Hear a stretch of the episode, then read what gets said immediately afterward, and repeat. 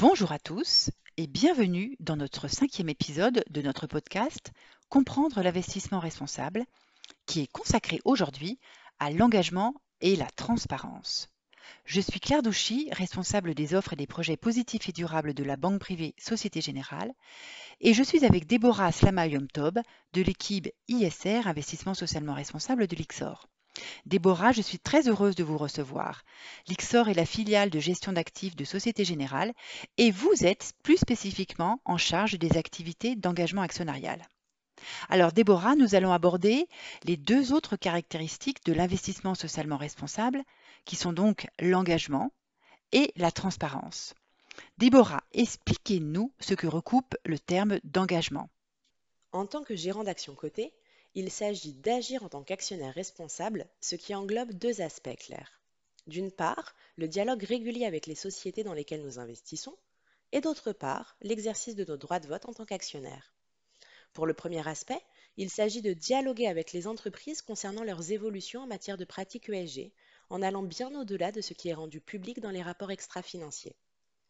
Ces échanges peuvent porter sur des sujets divers et variés tels que la gouvernance de la société, sa politique en matière de diversité, mais aussi sur des sujets à connotation plus environnementale tels que la stratégie climatique de l'entreprise. Le but est de comprendre dans quelle mesure et par quels moyens l'entreprise est sur la voie de l'amélioration de ses pratiques ESG. Au-delà des échanges individuels entre l'investisseur responsable et la société, les actionnaires peuvent aussi parfois se regrouper en coalition afin de pousser certaines sociétés à améliorer leurs pratiques, notamment sur les sujets environnementaux. C'est ce que propose par exemple l'initiative Climate Action 100+, dont l'IXAR est membre. Cette initiative internationale vise à mobiliser et engager des émetteurs de gaz à effet de serre, que ce soit du CO2, méthane, combustion de charbon thermique, etc., afin de conduire la transition énergétique et ainsi contribuer à la réalisation des objectifs climatiques de l'accord de Paris. Pour rappel, ces objectifs visent à maintenir ou réduire le réchauffement climatique en dessous de 2 degrés d'ici à 2100. Cette forme d'engagement collaboratif permet ainsi aux investisseurs d'avoir plus de poids face à l'entreprise. Merci beaucoup Déborah. Effectivement, cette forme d'engagement collaboratif est très intéressante. Et donc, quel est le deuxième aspect de l'engagement, s'il vous plaît? Le deuxième aspect de l'engagement clair est le fait d'user de son droit d'actionnaire, et ceci avec responsabilité.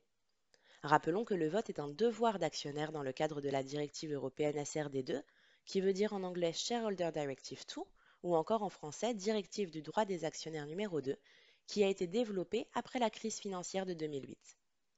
Un gestionnaire d'actifs qui investit en actions est en effet en mesure, comme tout actionnaire, de voter aux assemblées générales des sociétés. Un investisseur responsable s'attachera donc tout d'abord à définir une politique et un périmètre de vote. Depuis plusieurs années maintenant, on assiste à une évolution des politiques de vote intégrant de plus en plus de considérations extra-financières. Selon cette politique, l'investisseur votera en faveur des résolutions améliorant la responsabilité sociétale de l'entreprise, comme par exemple la nomination d'administrateurs indépendants au conseil ou encore l'introduction de critères ESG dans le calcul de la rémunération des dirigeants. A contrario, l'investisseur pourra voter en défaveur des résolutions n'allant pas dans le sens des bonnes pratiques de développement durable.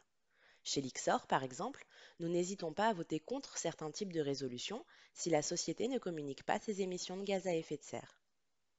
Comme la réglementation l'impose aux investisseurs, la politique de vote et d'engagement ainsi qu'un rapport d'activité sur la mise en œuvre de ces politiques sont publiés sur les sites Internet des investisseurs dits responsables.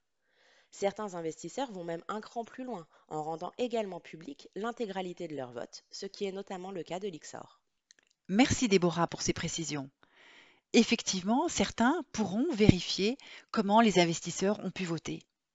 Alors après l'engagement, voyons maintenant ce que recoupe la transparence. La transparence est en effet la troisième caractéristique de l'investissement socialement responsable. Que pouvez-vous nous en dire, Déborah, s'il vous plaît? La troisième caractéristique est en effet celle de la transparence claire. L'idée est de montrer comment le gérant responsable contribue lui-même au changement vers une économie plus durable. Il est aujourd'hui difficile pour un investisseur de se positionner comme responsable s'il ne justifie pas publiquement de ses actions. Nous l'avons vu, les politiques de vote et d'engagement sont rendues publiques.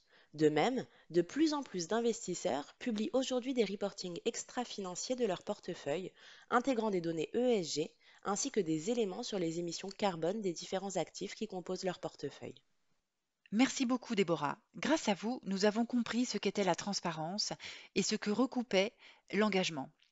Nous avons aussi vu précédemment qu'il y avait différentes approches de gestion responsable. Mais qui dit différentes approches dit choix à faire pour investir de manière durable. Alors sur quels critères baser notre choix? Eh bien c'est ce que nous verrons dans notre prochain podcast. Ce podcast fait partie d'une série d'épisodes proposés par Société Générale Private Banking pour comprendre l'investissement responsable.